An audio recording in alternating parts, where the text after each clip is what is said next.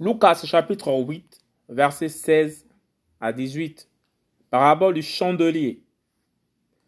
Mais personne, après avoir allumé une lampe, ne la couvre d'un vase, ni ne la met sous un lit.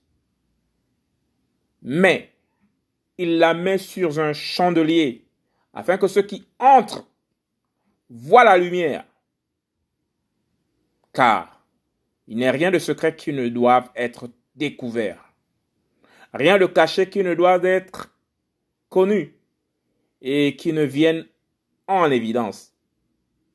Prenez donc garde à la manière dont vous écoutez, car on donnera à celui qui a, mais à celui qui n'a pas, on notera même ce qu'il pense avoir.